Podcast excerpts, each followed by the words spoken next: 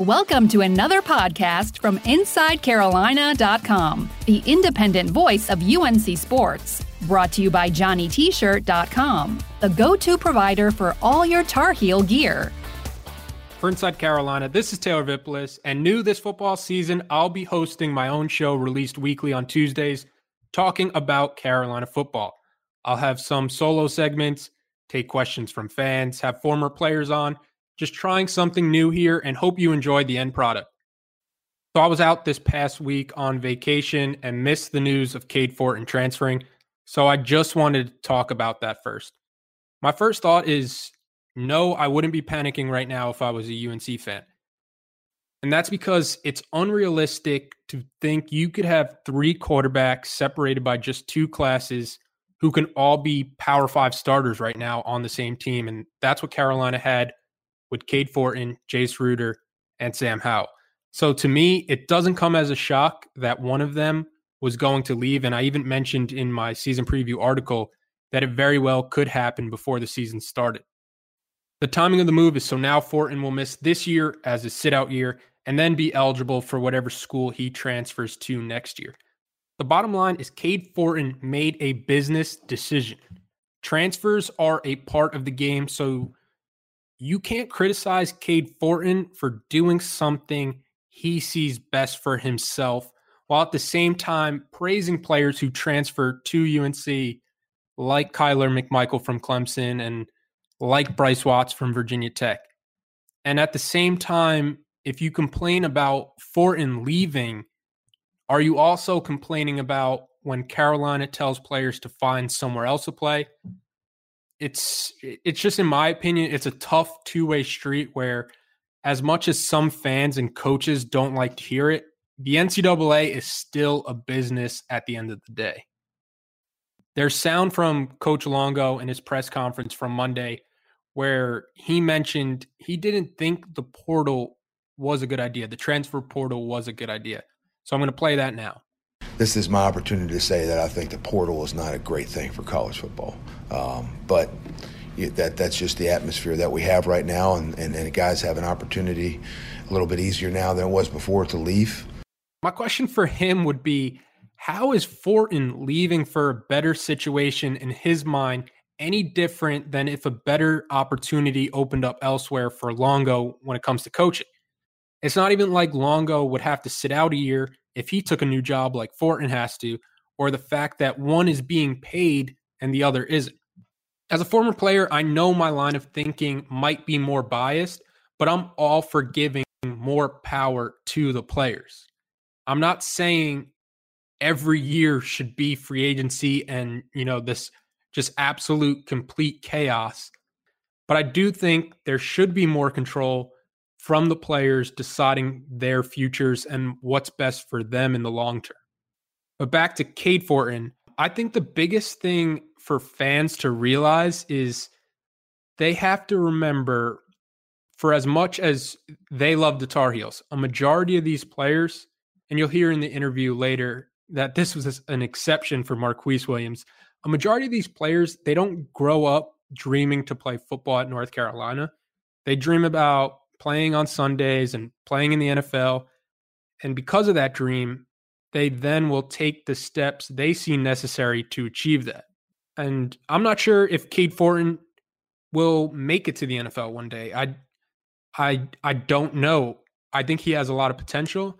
I think there's a path for him to one day play in the NFL or make an NFL roster, but we just haven't seen that yet and haven't been able to decide that yet but I do think he has a better chance displaying his talent somewhere he can start. And he clearly didn't feel like that was going to be for the Tar Heels. For a lot of players, playing football is it's a part of our identity and it's something we know in the back of our minds that those days are pretty pretty limited if you're thinking about you know how Cade Fortin's teammates are feeling, they're they're most likely just sad to lose him in the locker room because for as cliche as it is, those guys in the locker room, you're around them all the time. They do become like a family, like like your brothers. But at the same time, I would bet all those players fully support his decision and understand where he's coming from, wanting to go elsewhere and play. Because at the end of the day, that's that's what you want for your family. You want the best for them. You want to see them succeed and try to reach their goals and and their dreams. So I can understand where he's coming from. I understand, you know, he wanted to be a Tar Heel and he wanted it to work out because by all reports, you know, Cade Fortin is a great is a great guy. He comes from a great family. He competed every day at UNC to the best of his abilities. I respect his choice and just wish him the best of luck wherever he lands. And you know, I hope he finds hope he finds what he's really looking for. And I hope he he lands on a team where he can start and he can show off his talent and why he why he deserves to be a Power 5 starter. But at the same time, if you're a Carolina fan, you can be up you could be upset that Fortin left, but at the same time, you have to remember Carolina still has two really good options at quarterback and Sam Howell and Jace Ruder. And uh, here's Mack Brown on how he's going to try to work both quarterbacks into the game plan. No, we would like to play them both uh, for for a couple of reasons. Um, last year, Larry had um, three that were knocked out of games, so you got to have another guy ready. Um, so we always would like to play two. Uh, then you got to figure out how, and we're not there yet. When do you put them in, and um, and and does it disrupt your team and what does it take away from Sam? But with both of them being so young, uh, we feel like this year we're going to need both of them to play. Now, Howell will start on Saturday against South Carolina, but I don't think it's a question of if we'll see Jace Ruder, but when. In in my opinion, it's a combination of Howell's inexperience and Ruder being too dynamic a run threat to be completely left off the field and off the game plan. And he'll be a good change of pace for for South Carolina. Maybe maybe they're not expecting him to contribute that much and just having him in there running some RPOs, letting him use his legs to the best of his ability. I think it will be good for both Sam Howell and Jace Ruder to kind of take expectations off um, Howell so they're not crazy high in his first game starting as a true freshman. And I think Ruder could be a guy who can, you know, supplement him and uh, change the way Carolina is looking out there. But speaking of quarterbacks, we have a great Marquise Williams interview coming up.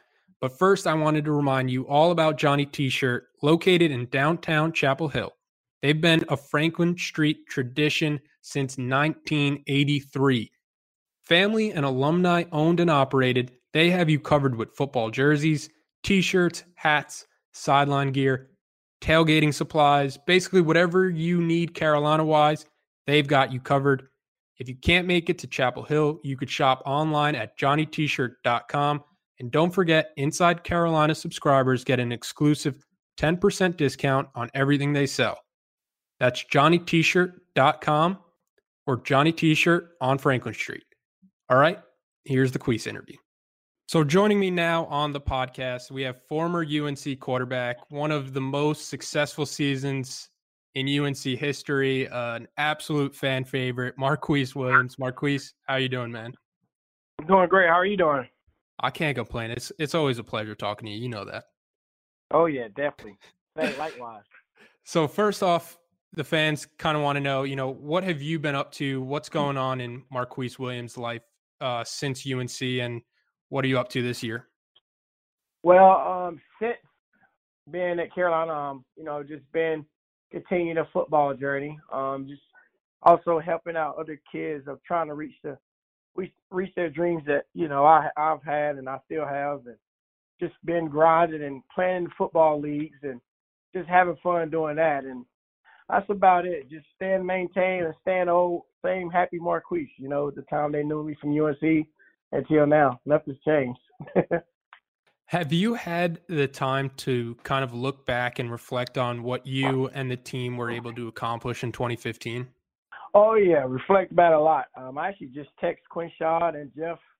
I think last well Friday on my way to Charlotte. You know, those the friendship that we have is was was something that would never be taken away. And you know, we always get back to how 2015 team was, and to be a part of that special unit was was fantastic for all of us. And you know, that's like I said, that's something we'll never forget. It's only been done twice, and we was the second team to do it, and it's, it's been a heck of a ride. It was a heck of a ride for us. There's a lot to choose from, but what would you say was the most memorable moment you had during the 2015 season?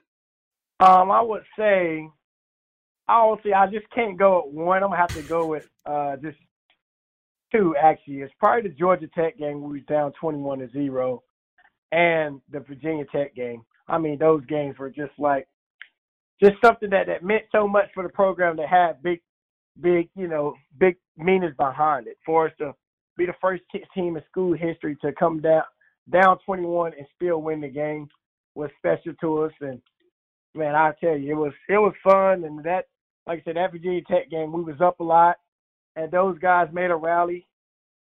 By my turnovers I had, that was on me. they made a rally, but like I say, when Quinshad, you know, when we got the third and goal and Quinshad looked at me and said, Man, get me the ball, I'm gonna make a play.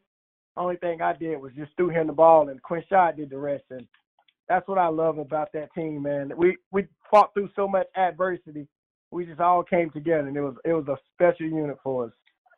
One moment that I'm surprised you didn't go with, that Duke game.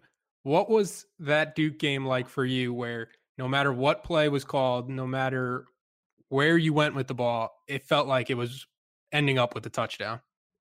Man, it was it was honestly I have to just go with the play calling. Um, that was Coach Hecken, uh, Heckendorf and uh, Littrell. Those guys did all that, man, and we was just running. We was just on a note that we couldn't be stopped that day. It doesn't matter who we were playing. Uh, we was just on the road that man, we was gonna get the job done, and we did. And like I say, man, it's like I say, it was just everything was just falling in place for us that day. I mean, Elijah Hood was doing great. TJ Logan was doing good. I mean, those guys came out and they battled and we battled and we just we came out on top because you know we had a big statement. We wanted that bell back in Chapel Hill, and that was our goal that whole week. And we had a great week of practice to lead up to that to that moment, and we hit on all cylinders that week. That was probably one of the best weeks we had there and we couldn't be stopped. So I would say, man, that that game was very that was one of the biggest games for us also. What about the Miami game? Miami just from having played them, you know they're always going to talk smack. And when they came to Chapel Hill, that was another game where it seemed like no matter what you guys did on right. the field, like you were just going to put up points against them. And then I think that the gif of you throwing down the U is maybe one of the most used gifs in uh, UNC football Twitter? Man, it it was it was a special one, man. I I would I can say that uh, my whole family are Hurricane fans, and you know I heard it all week that we wasn't going to win, and they was gonna they was gonna ruin my senior day, and hearing it from two weeks before we have to play them was was like crazy. But we was on, like I say, we was on all cylinders. The first two drives were kind of like shaky, um, we were stalled out. We went uh, three and out, three and out, and we just found it, found a way to start to get it going and get it moving. We started running the football well, and we couldn't be beat after that. And we just kept going, and we knew that we had something bigger than getting past this Miami game. We wanted to go to the AC championship, and they were in the way. And we're, whoever was in our way, we was gonna make them. We was gonna make them pay for that. When you threw the U down, did you know it was going to be a moment that kind of lasted forever with UNC Twitter? yes, I did, and it, it's lasted since my family too. I mean, that was the best moment I could say, man, and that that's what I love, and I that's what I loved, and that's what I did at the heat of the moment.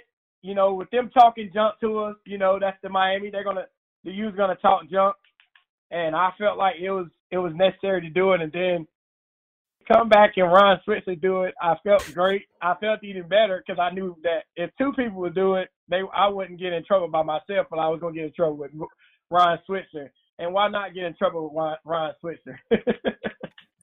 uh, moving to the next question, Heels 0509 from Inside Carolina wants to know, in your opinion, what was the key to the 2015 successful season, And why do you think Carolina has struggled since you guys? Well, man, honestly, um, we were together four to five years. Um, I was just I just finished telling this high school team about this team. Um, I think we held each other accountable, and we never left each other alone. What I mean by that, um, I heard Ray Lewis say a speech when I was coming up when I was playing UNC. He said, "We just always was together. You know, one if you see one of us, you saw all of us." And that stuck with me. And I said that in training camp the week we was about to play South Carolina, and I told the guys, you know, this is the closest I've been since I had a like since my family. Um, like you say, if you saw Mitch, you saw Switzer or Mac, or if you saw me, you would see TJ, or you would see Switzer, or you saw Mac. It doesn't matter. We were always together, and we was going to shine together, and we was going to have adversity together. And I think with so much adversity we went through, we just always knew how how to like overcome it and to go out and fight. And fight for not for that your name, but fight for what that that interlocking NC means, and that that goes a long way, man. That goes a long way, and I think for that team to get back like that, that's what it's going to take to have that leadership and to have them, the guys fighting for each other and just being there for one another and just going out and leaving it out on the line and like you say, not just fighting for what's on the back of your jersey, but what's on the front. You know, a lot of like like people say, names on the back of your jersey, names on back of jerseys always changes, but the names on the front never does. It never will change, and that's the big thing for us. We wanted to do something different. We wanted to make it a special year for seniors, but just for the un- underclassmen, we were gonna we were gonna try our best to go to a national championship, and that was the goal. We came up short, we got to the ACC championship, came up short, but our goal was was the bigger picture than than ourselves playing the game. For you, what's it like now being such a fan favorite and coming back to Chapel Hill and coming back to Kenan Stadium? Man, it's it's it's like a dream come true. I remember watching my my cousin Robert Williams and uh, Dre Bly back in the '90s. Um, I used to go to games and I used to tell myself, going watching them guys play. I'm going to play in this. I'm going to play in this stadium, and I'm going to tear it up like these guys did. And when I was getting heavily recruited coming out of high school, you know, North Carolina was doing good. They just started getting back on the big page with Butch Davis. Um, Butch Davis class when we came in 2011 was very strong. Unfortunately, when I got there, Butch Davis was gone. You know, he had to go, and it was like a lot of people was telling me, "Are you going to leave?" Because it won't be another Carolina won't be the same again. And that stuck to me. I said, I'm gonna prove you guys wrong because I've been proving people wrong all my life. People said I would never be a high school quarterback. I started that. People said I would never go to college and I would never play college football, and I did that. So I said I'm gonna go change this university to a football school for people who quit talking about the basketball team. You know, I like the basketball team. I love. I'm a huge, huge UNC basketball fan, but I, I wanted them to stop saying it's that's a basketball school. So that was my mentality. I was going to come in and I was going to try my best to change it into a power power five, power five the way we are team, and that's what it was, man. I had a different mindset, and just to have that and to do all that and to come back and know that the fans are still still love me is is just like man what I always dreamed of. Um, like I say, I I keep asking myself how many years you think will people forget about me and I never forget when Dre Boss said, "Man, I don't think nobody ever forget about who you are," and that's what's special to me, man. Because like I grew up in the state of North Carolina, and I always wanted to play for it, and I always wanted to put that blue on, and that was the biggest thing. Like I say, it was bigger than me. It was it was for the state of North Carolina. You met Mack Brown this past spring. What was that conversation like, and what do you think about him returning to be the head coach for the Tar Heels? Oh, Matt is is one of the best coaches I ever got to like just talk to, just know the game and know the whys and what's the reasons and what's the reason he wanted to know what was the reason we didn't get this or how do you feel about if we got these for the guys and how can we get you guys back into into Chapel Hill? You know, like I say, he wasn't worried about the football team. He wanted to know how could he get me Nazair Jones or Matt Collins or Eric Ebron or Giovani Bernard or Robert Quinn. Like those guys, that guys that were suspended that couldn't come back to UNC can actually come back now. And that's the thing. He's a family guy. He wanted to know everything, every single thing about getting the guys back together, you know, and that's what I love about him. And you could tell that he loves Chapel Hill and he did he didn't want to leave, but he left and he's back and this is what's gonna be so good about him. He's he's a coach that just he's he could treat critique about everything. And that's what I love. I think I love how he don't want the guys are wearing a lot of bands and stuff on their legs and he just want guys to play football. And that's what I love about a coach that just wants you to play football and stop trying to look all fancy or, you know, too flashy on the field and just go out and play football.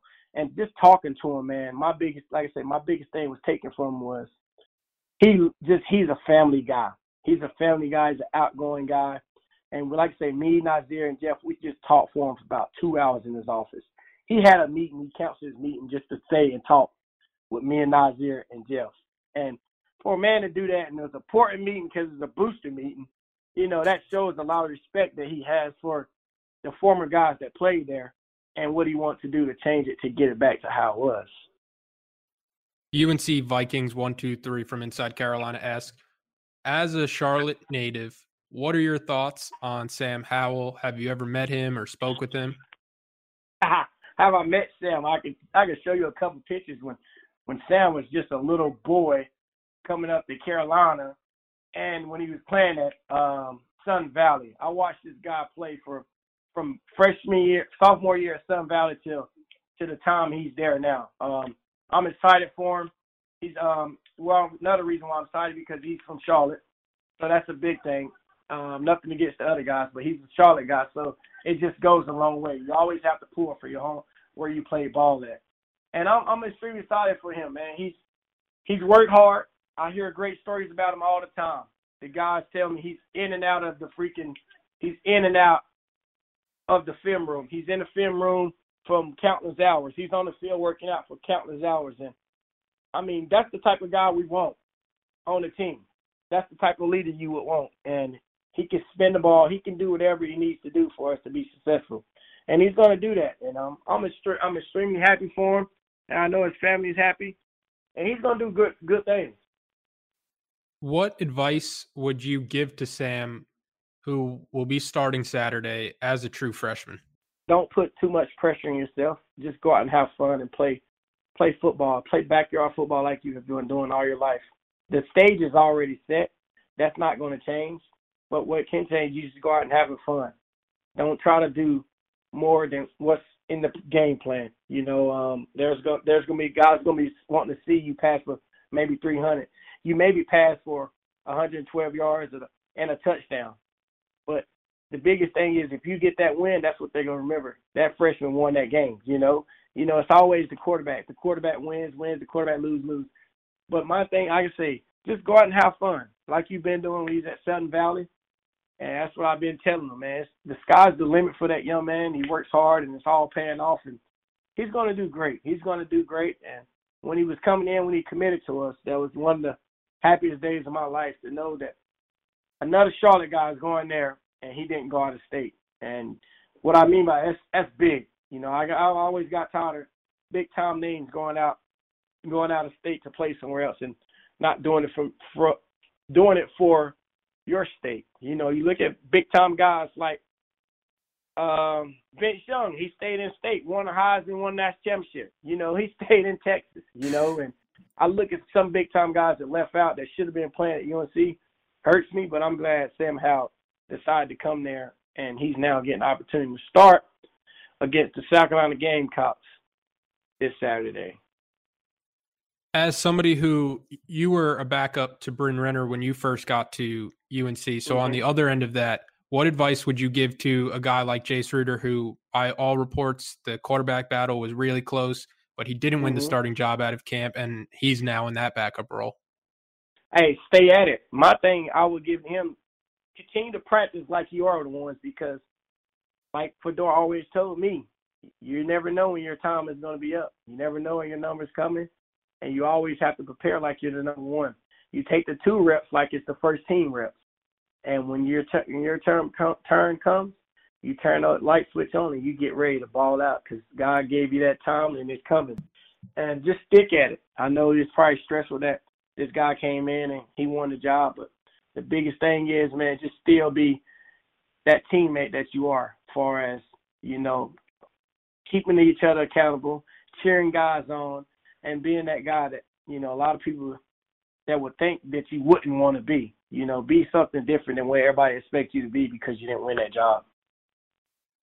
As a quarterback, how much more difficult is it game one going against an SEC defense like South Carolina versus a team like Elon or Liberty, where it's almost like using the NFL as an example, almost like a preseason game where you're kind of ah. easing into the ACC schedule? Well, honestly, man, I, I didn't ever look at it like that because, man, you never know. When we played Elon that one year, they they actually we actually was struggling with them until like the third quarter. We actually took off.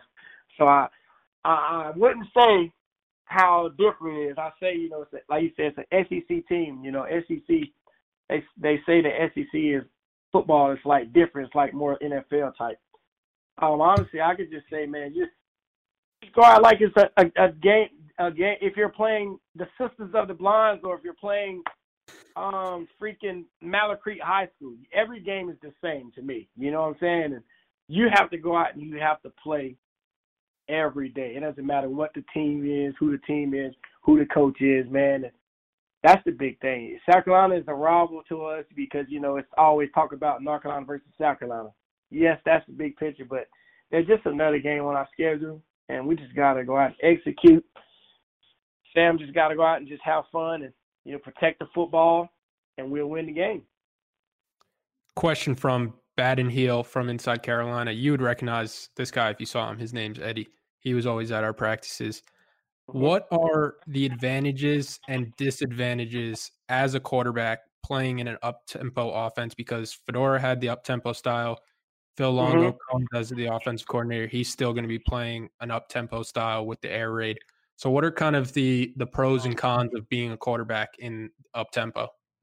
I think the the uh, well, far as I think for the quarterback is it's getting everybody going. You have to get everybody going. How fast the coach wants it to go fast, but if the quarterback is not pushing his receivers to get set and all line to get set to go fast, they're not going to go fast. And that's what we practice every day of practice. We had a day that that was just tempo, tempo, tempo, tempo. If we missed the pass, we still had to restart and tempo, tempo, tempo. And that was the biggest thing. And then the second, I think, the hardest thing is is just um, I would say for the O line, those guys have to get in shape and they have to run, run, run. And we ran, ran, ran, ran, ran.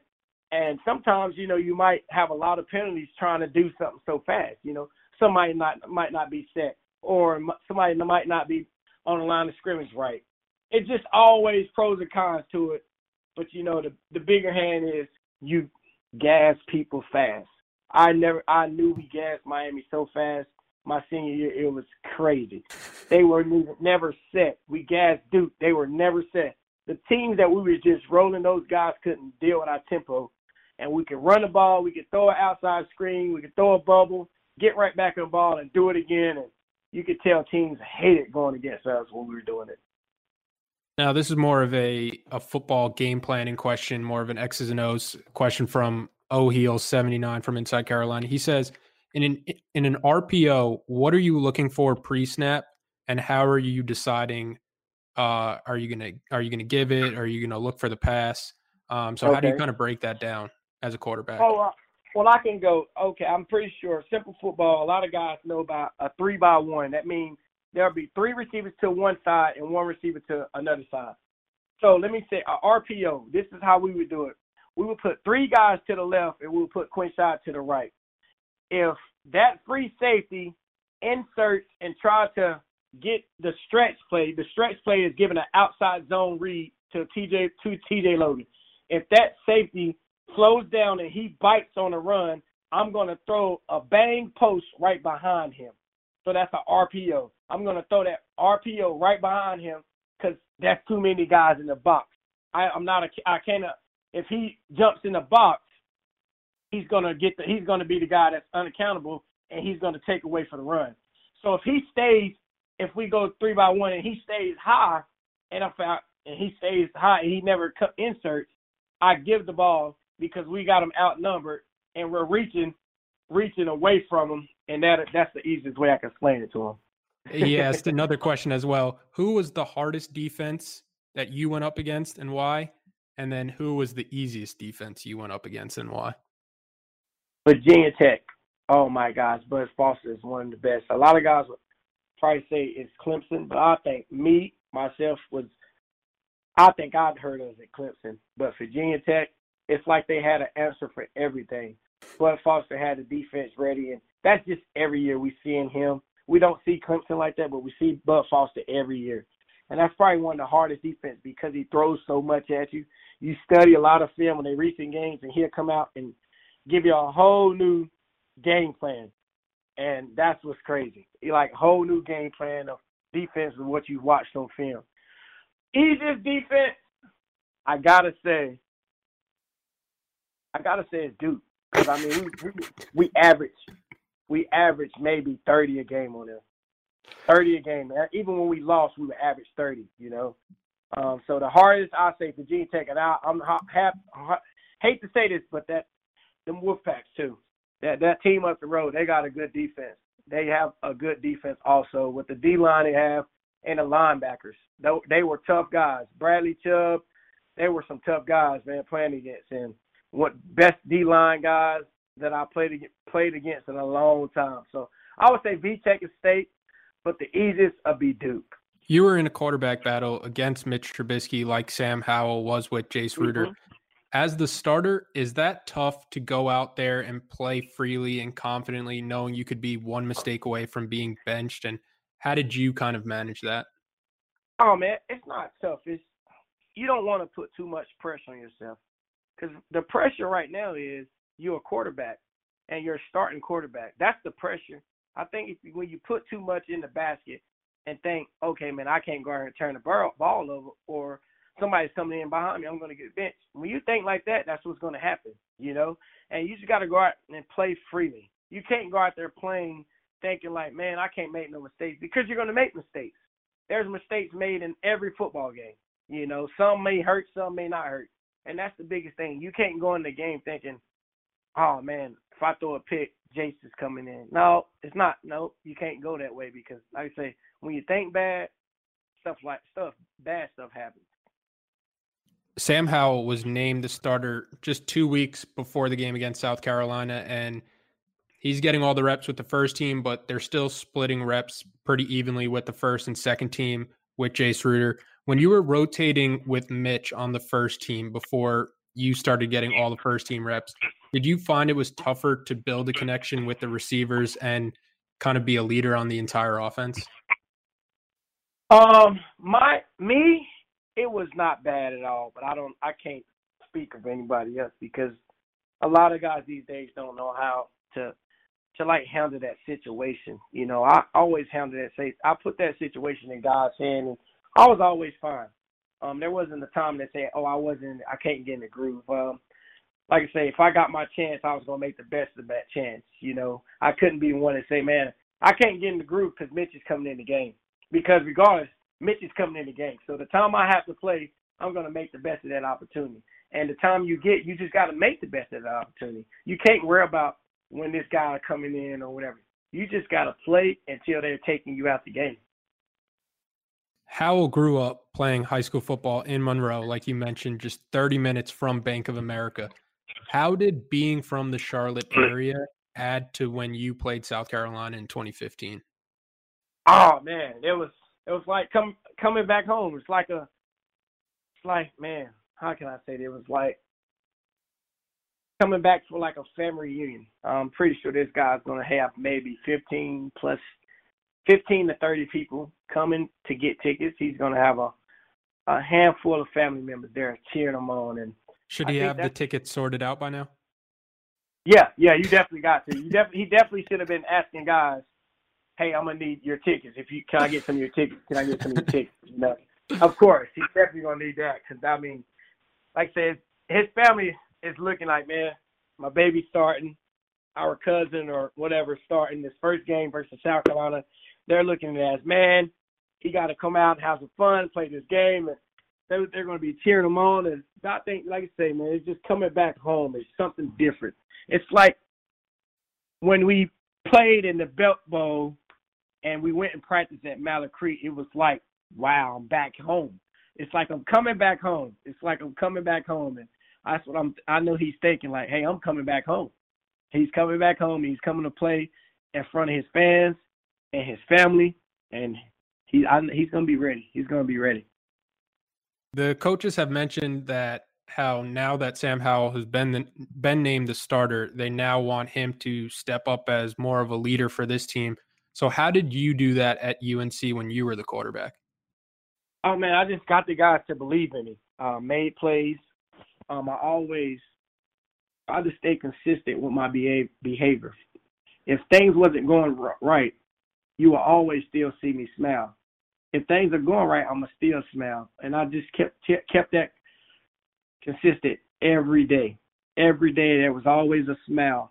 Even if I didn't want to get up that day, or if I'm having a hard day, or just like when my uncle passed during the season, I still kept a, a level headed. And I made those guys believe me because I was going to make plays, and I was sometimes I was going to make mistakes, but I made those guys know that hey, I got y'all back.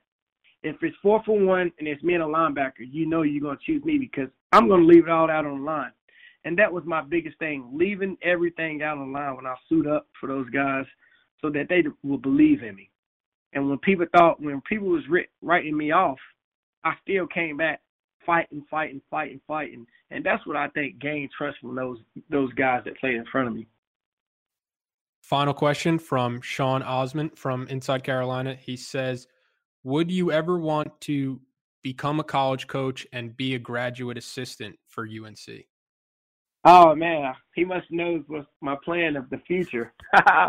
oh man, I actually will be coming back soon as football ends for me. When I hang my cleats up, I will be actually coming back to coach at UNC. Um, if that's grad assistant or any way I can to get back home, and that's my goal is to come back and coach at UNC. Um, I know a lot of guys has been offering me to come GA at, um, at their college, and you know I just been turning it down because I wouldn't feel right leaving my alma mater, and I'm gonna come back home. As soon as I hang these cleats up, I'll be back, and hopefully I can be coaching there one day.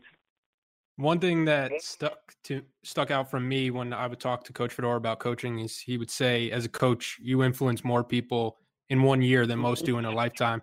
And I yep. honestly couldn't think of somebody better to be a coach than somebody with you, with your experience, your personality, your mm-hmm. abilities. Mm-hmm. And uh, if I had a son, I would I would let you coach him as a quarterback. I appreciate that, Vip. but Queese, it's been a great time talking with you. I got to go pick up Madden now, so we could start playing Madden on PlayStation and uh, oh, yeah. keep up more. Anytime you want, to, anytime you want to get beat, just let me know.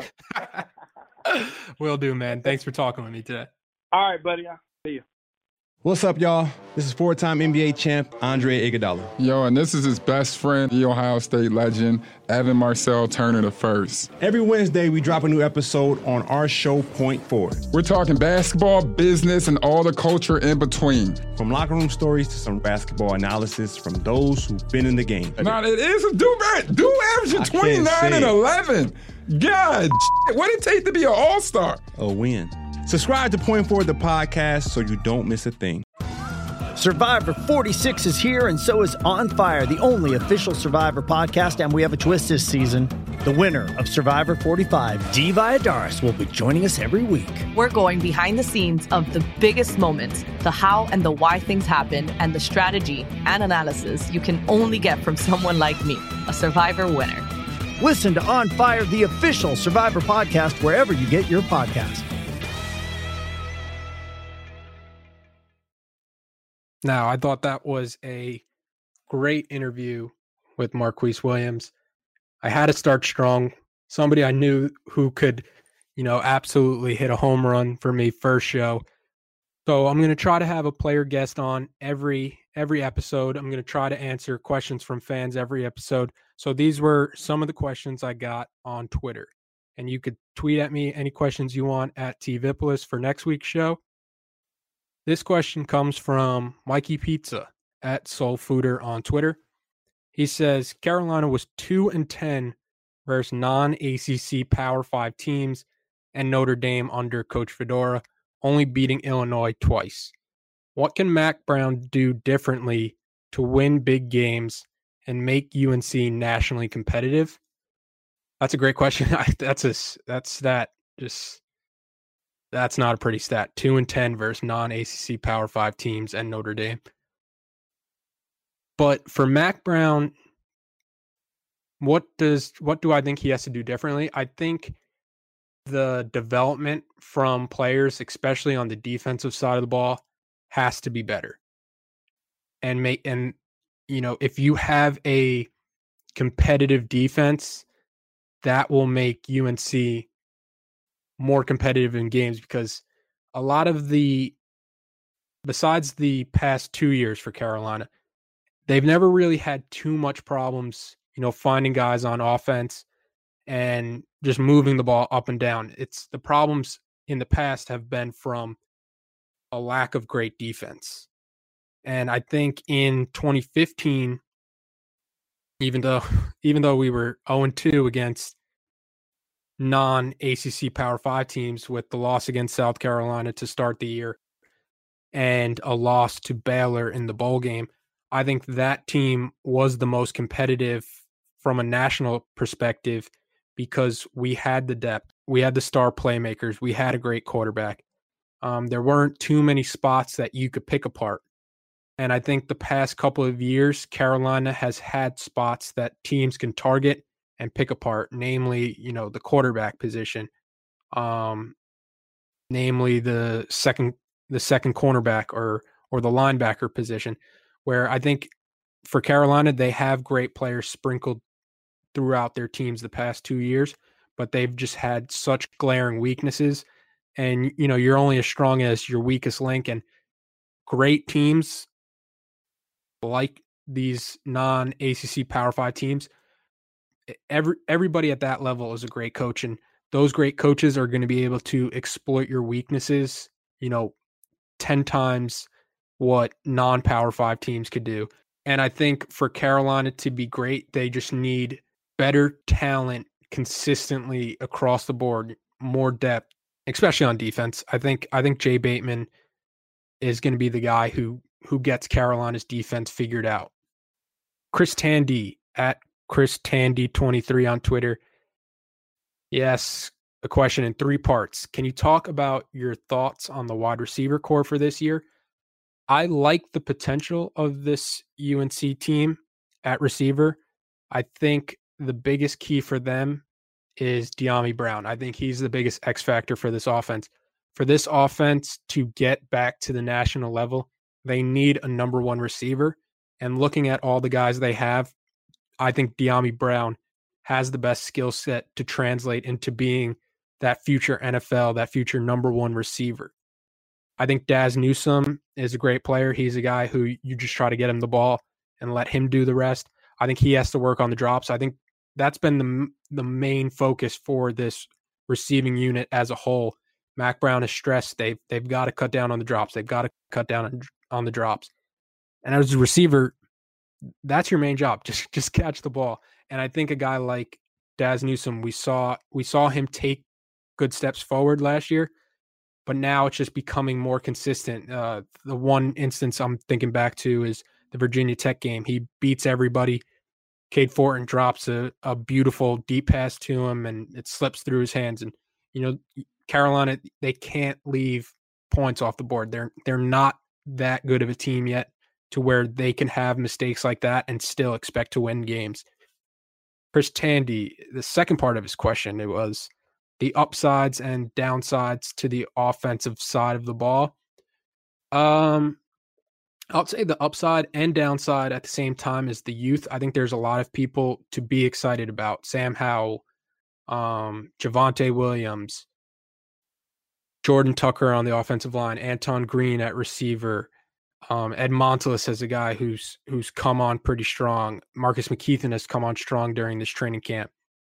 But at the same time, all those guys they don't have experience. You've never seen them really in action playing ACC level teams or playing Power 5 level teams and so I would say that's a big a big downside as well.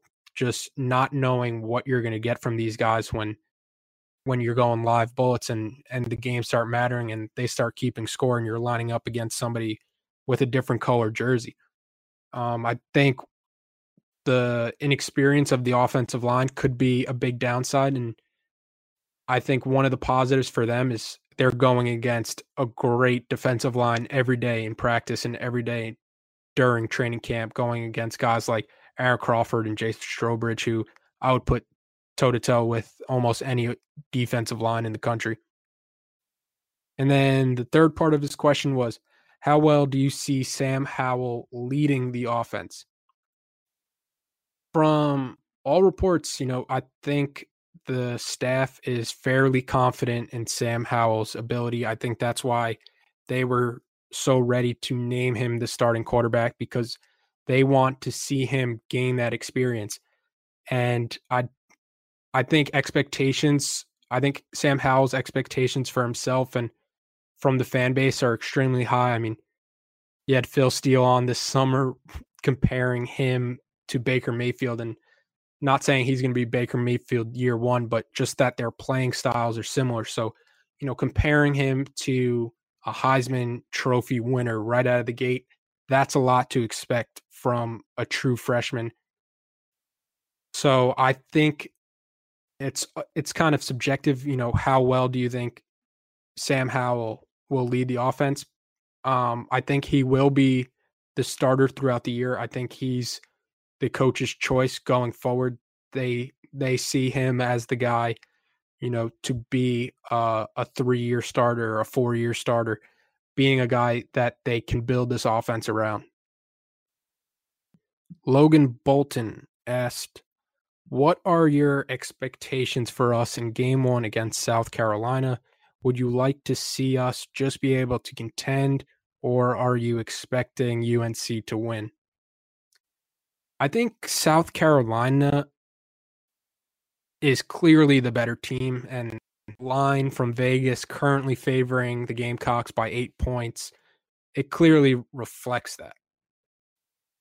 To me, the game will come down to how dominant South Carolina's defensive line can be going against a young, inexperienced line for the Tar Heels, along with a young, inexperienced quarterback. Charlie Heck, he's an all ACC caliber tackle.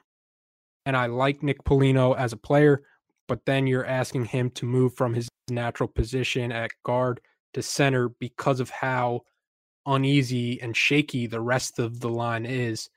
You have Jordan Tucker at tackle and then Ed Montilus and Marcus McKethan at guards who those three they have great size but they have limited or no playing experience at this level which which is a huge red flag going up against an SEC defensive line like South Carolina. Like the best part about South Carolina's defense is that defensive line.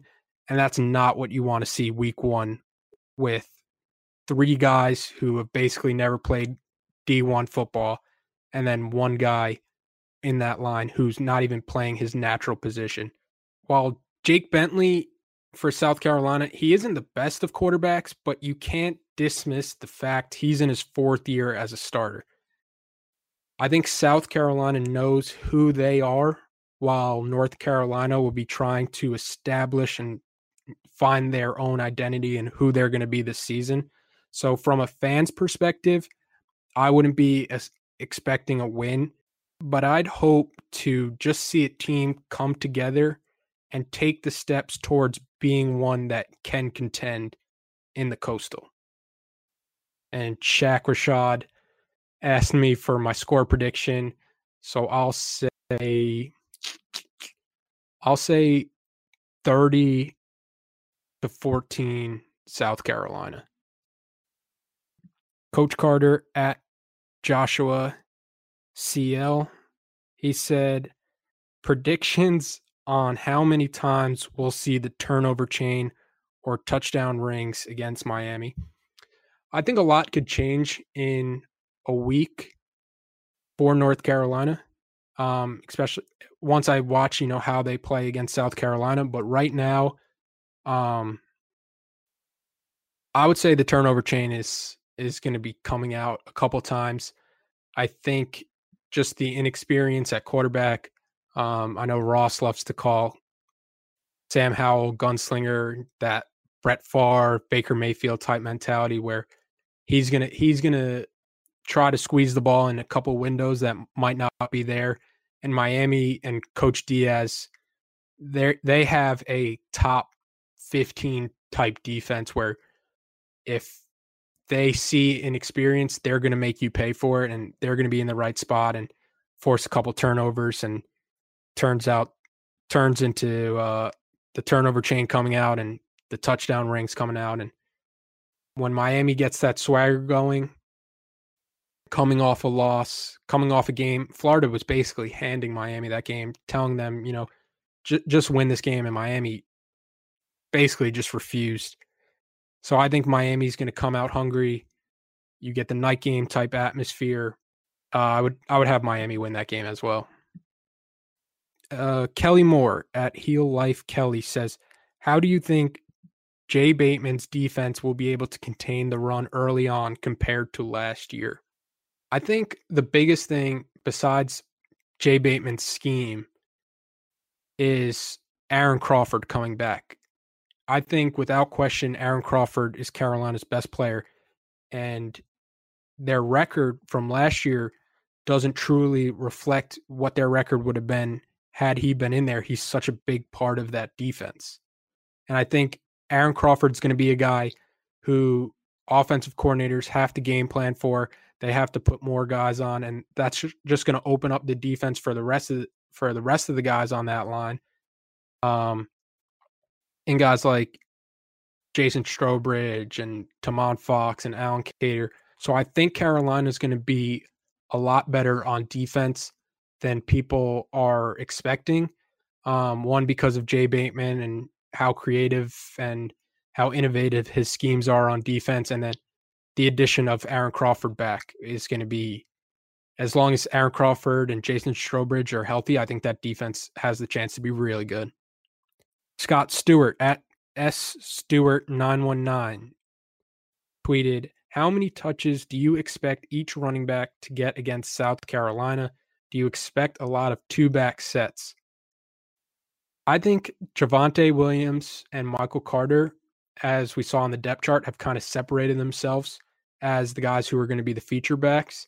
So ideally, if you have 40 carries to split up every every game, not including the quarterback, I would say you're hoping for 15 out of Michael Carter, 15 out of Javonte Williams, and then 10 out of Antonio Williams, where he could be a guy you use inside the 20 along with Javonte Williams and using their bigger frames, trying to bully your way into the end zone and just being a more efficient offense inside the red zone, something that Carolina struggled to do last year.